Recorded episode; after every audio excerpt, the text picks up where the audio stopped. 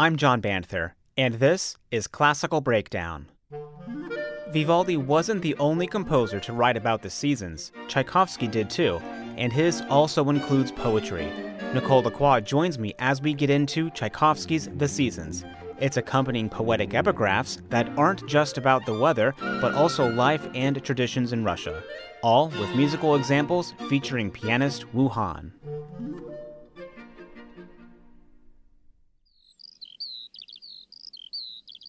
John, did you let a bird into the studio? Not quite. You're right, though. That does sound like a bird. It is a bird. It's a lark. And it has to do with something we're going to be exploring and talking about here, and that is The Seasons by Tchaikovsky. Now, when you think The Seasons, of course, with music, the first thing that comes to a lot of people's minds are, well, The Four Seasons by Vivaldi. But Tchaikovsky also wrote a work called The Seasons. Now, how many seasons are in a year? Four. How many movements are in this piece? 12. So, how does that work? Well, there are three months to each season, right? Right. Three times four is 12.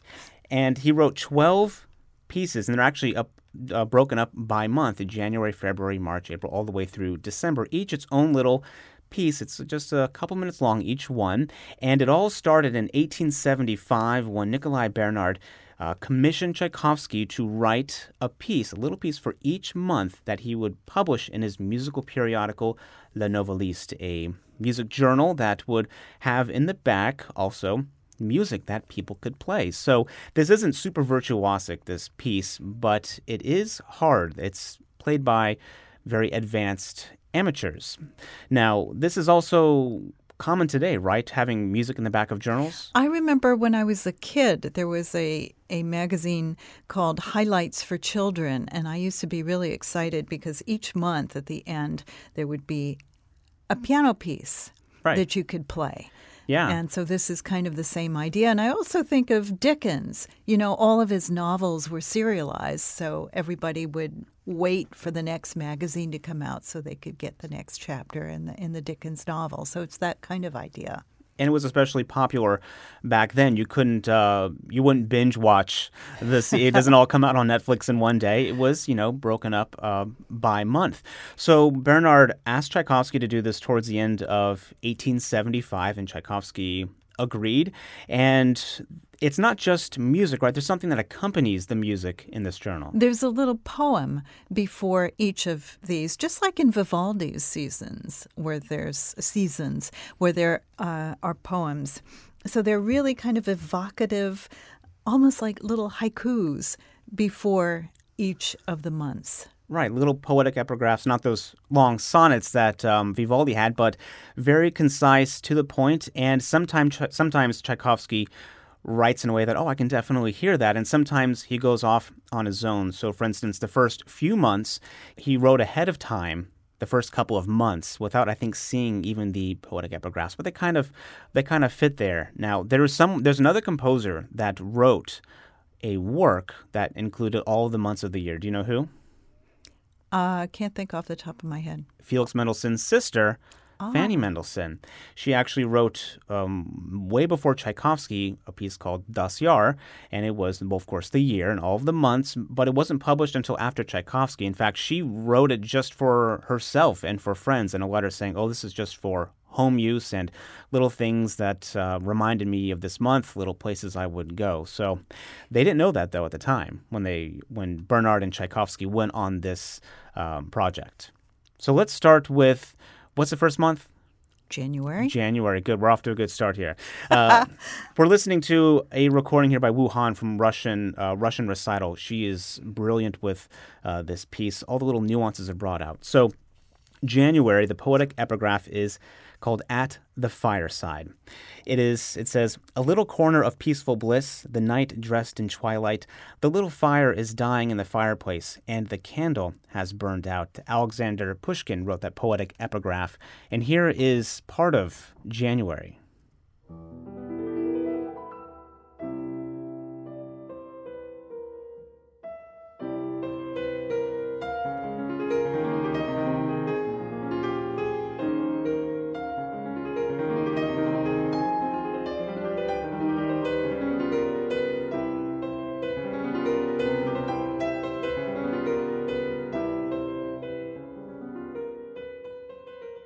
Does that sound fireside-ish to you? Yeah, you could sort of see the flames. There's a certain coziness about it.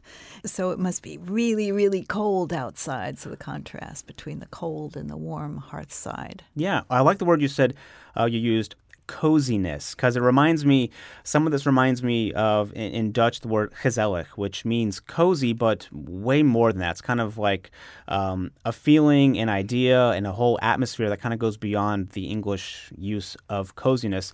With all these months to me it sounds like this is cozy, but I'm not there next to the fire. Rather, I'm kind of looking through a little window, not a window into someone's house, maybe not like that, but you know, you open up a little window and you see this scene, and it's someone by this fireside. It's very um, kind of poetic and cozy in that way to me, and ideal. Yes, exactly. So the next month is February, and it's carnival time, and this is a poem by Piotr Wiazemski. At the lively Mardi Gras, a large feast will overflow.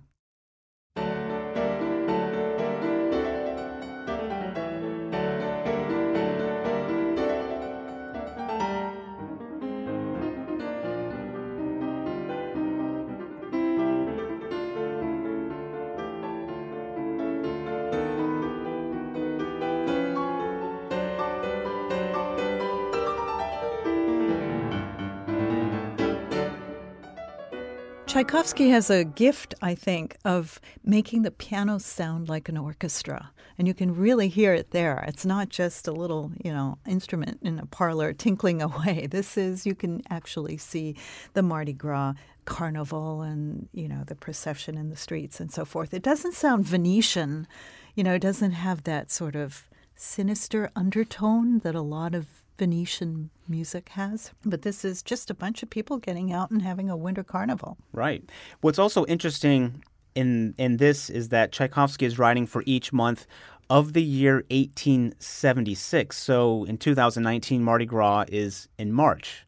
But in 1876, it was February 29th. So it was a leap year. And so maybe if it was another time, it would have been another month. But here, it's it's February, and you're right. You can hear Tchaikovsky's. Well, he's a brilliant orchestrator, and you can hear that that sound even when just at the piano. Now, the next month, the month of March, the song of the lark, going back to that bird song we heard before. But first, the little poetic epigraph that um, precedes the piece. It goes, "The field shimmering with flowers, the stars swirling in the heavens. The song of the lark fills the blue abyss." Now, we heard that song before with with the uh, uh, of the lark. See if you can hear it in this piece of March.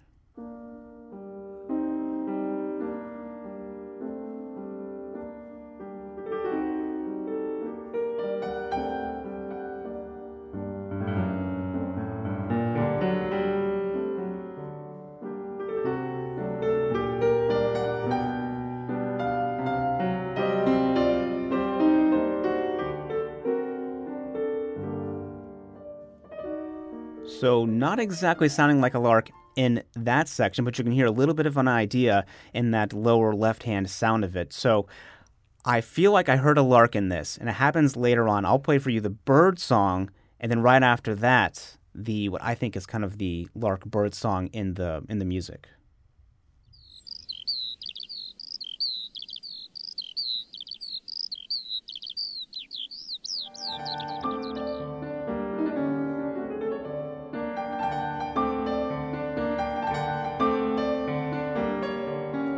About there? It's perfect. that little trill that the that the bird makes, and going up from from high to low. I really hear that uh, the song of the lark, and I like that he incorporated that into this too. And of course, the lark has inspired many composers, like uh, Vaughan Williams, for instance. And by the way, that epigraph uh, by Apollon Maikov, that March song of the lark. I like that he includes those kind of things in there. The first listen, I didn't quite hear it, but then I, I figured out what's what does a lark sound like because I don't have larks where I live. no lark ascending? no, no lark ascending or descending.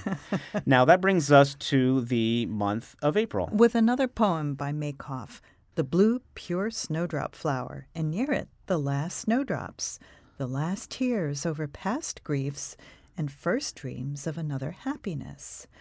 Well, this sounds like there's going to be a little melancholy in the music Remember that April has sometimes been called the cruelest month.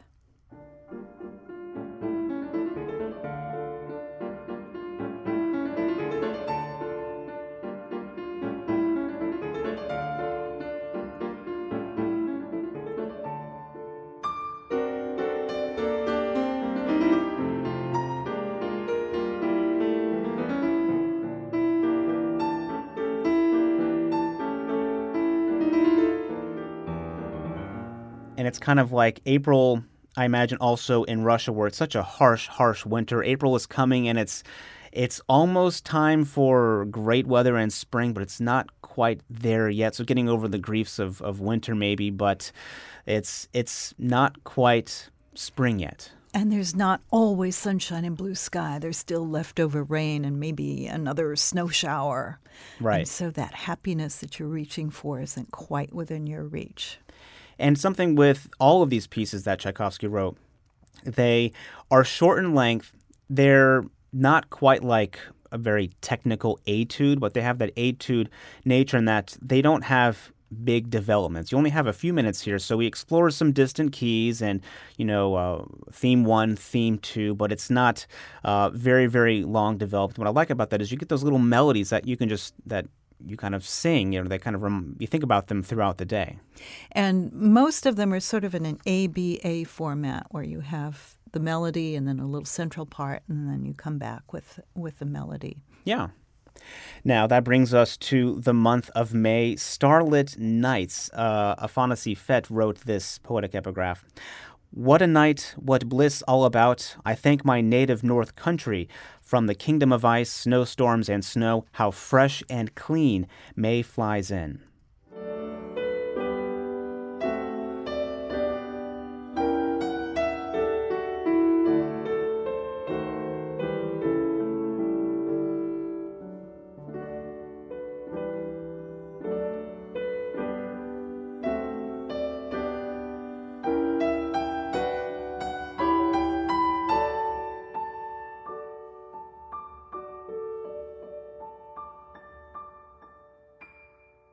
It's beautiful in May. It's finally coming, and that's actually the end of um, May. That piece, and you know how it just kind of ends where I said, you know, opening a window to a scene, and then just kind of gently closes into the into the next month. No big grandiose endings for for most of these.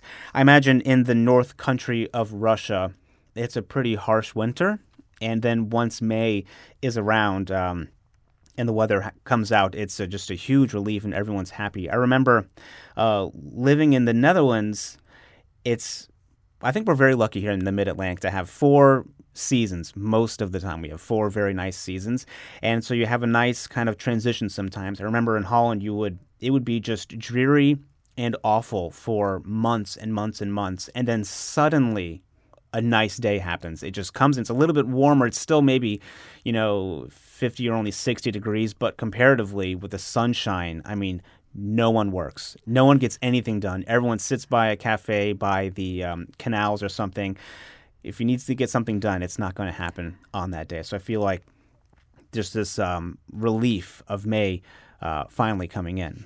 And it comes in so gently in that piece. Yes now the month of June. Okay, and this is probably the best known of all of these months. It's the Barcarolle. It's a, a piece by Alexei Pleshcheyev. It says, Let us go to the shore. There the waves will kiss our feet with mysterious sadness. The stars will shine down on us. What an unforgettable melody.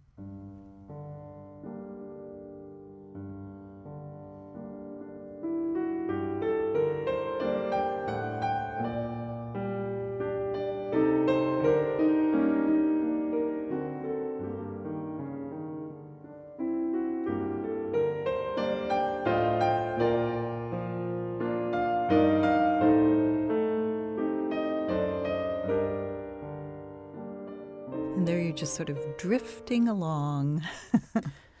and there's something a little bit, this is where I think Tchaikovsky also kind of went into. Um, I'm going to write something for June and it's a barcarolle, but I'm not writing in 6 8, not this lilting, yep, bum, bum, bum, bum, but rather it's a very slow melodic um, 4-4 time signature, which is not that traditional barcarolle that you'd be used to.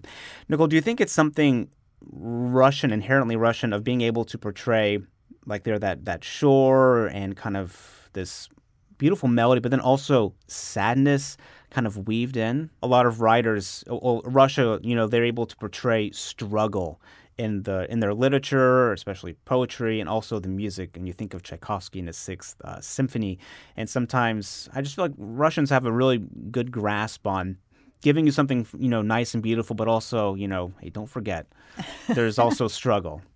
Yeah, they're not Italian. Let's put it that way. right. So from June, we get to July. This is an interesting one. The poem, the, the epigraph is Song of the Reaper. And also, with all of these months, when they were in the journals and these kind of magazines, it wasn't, this is July, you know, dash Song of the Reaper. It was just Song of the Reaper that appeared in July afterwards when it was published as a set giving them all uh, names of the months. That makes a lot more sense. So, Song of the Reaper, it's very short, and it's by Alexei Koltsov. Move the shoulders, shake the arms, and the noon wind breathes in the face.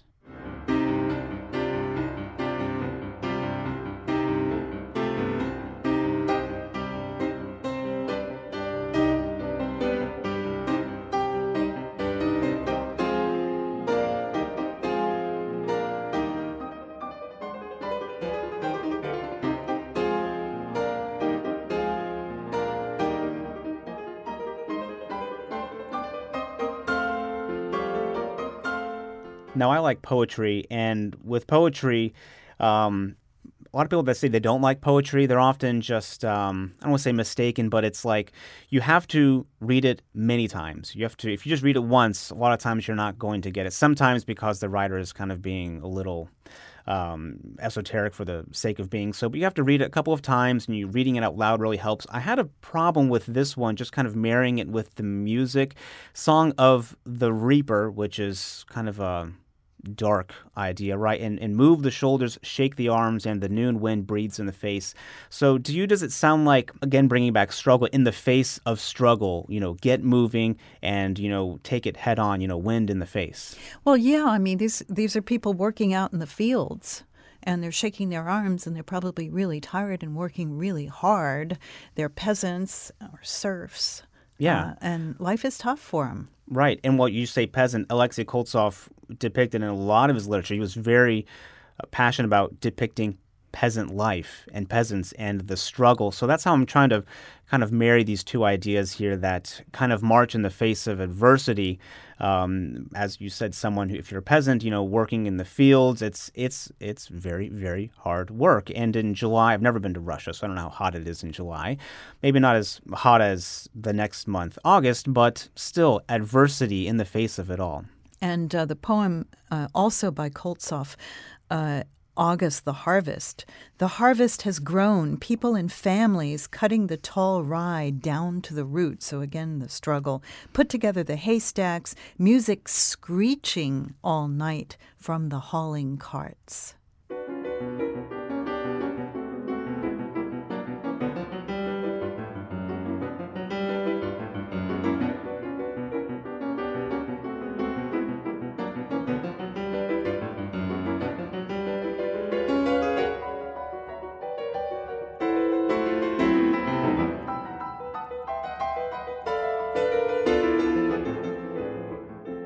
Can hear the the wheels turning on the carts. That's a fun one. It's it's kind of um, still with Koltsov portraying the the peasant life and um, moving, moving forward, no stopping or, or, or resting or going back, but always always jumping forward. Now, the next month is September, and we'll get to that in just a moment, just to let you know it deals with dogs jumping around. We'll get to that right after this. Classical Breakdown is made possible by Classical WETA. Join us for the music anytime, day or night. To listen live, just go to our website, classicalweta.org, or download our app. It's free in the App Store. Okay, Nicole, so now we get to September. I really like this one. It's also my birthday month, so I'm happy that it kind of uh, is fun for me. And it's called The Hunt. Alexander Pushkin wrote this uh, poetic epigraph. It is time. The horns are sounding. The hunters in their hunting dress are mounted on their horses. In early dawn, the borzois are jumping.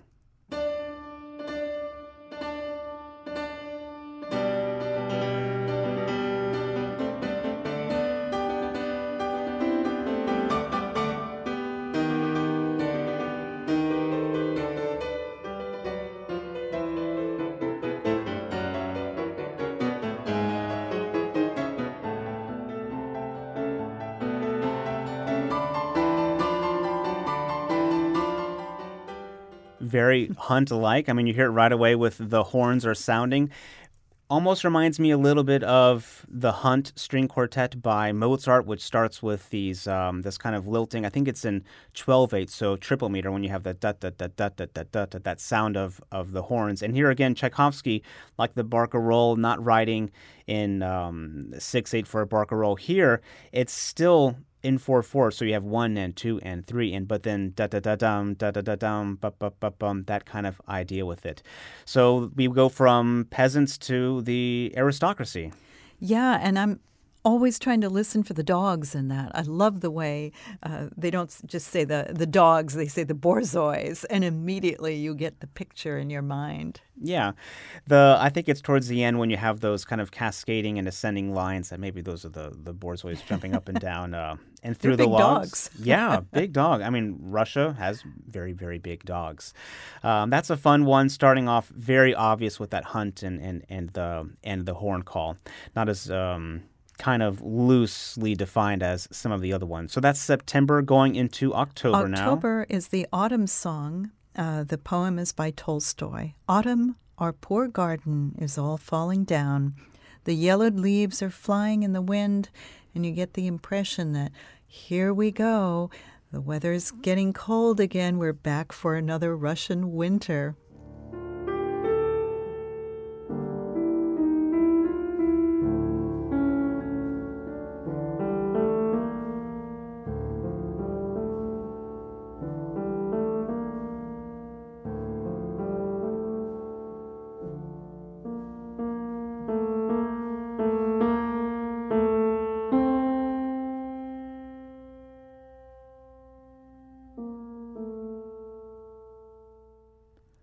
Yellowed leaves are flying in the wind.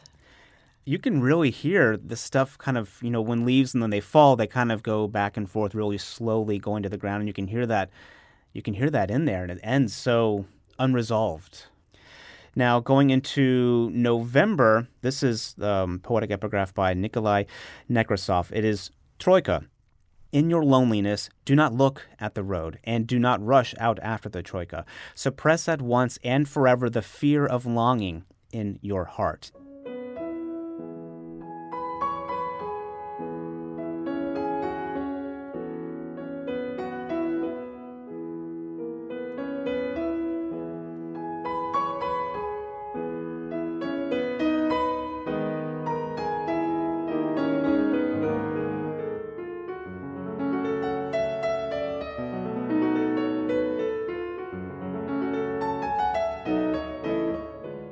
And also it's cold. It's starting to get cold in November, so it's like to me very folkish, almost reminding me something that Dvorak wrote. I can't put my my mind on it, but especially that very high um, uh, writing in the right hand, and it's like live your life. Suppress the fear of longing. So don't dwell in, in longing and, and, and loneliness. Just keep working. Time moves even slower, of course, when you just sit and wait, right? Just kind of looking at the pot to boil. There's also that figure that sounds like a sled sliding Mm-hmm. on the snow. And December, Christmas, by Vasily Zhukovsky. Once upon a Christmas night, the girls were telling fortunes, taking their slippers off their feet and throwing them out of the gate.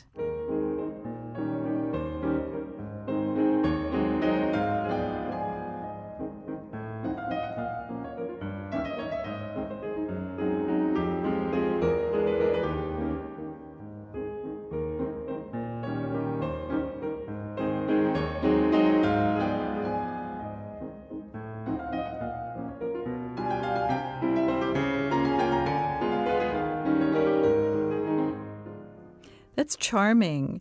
It he almost goes into the Nutcracker there. It's very ballet-like. But there's a fun story. I'll read you the poem again. Once upon a Christmas night, the girls were telling fortunes, taking their slippers off their feet and throwing them out of the gate. And you found out what all this is about.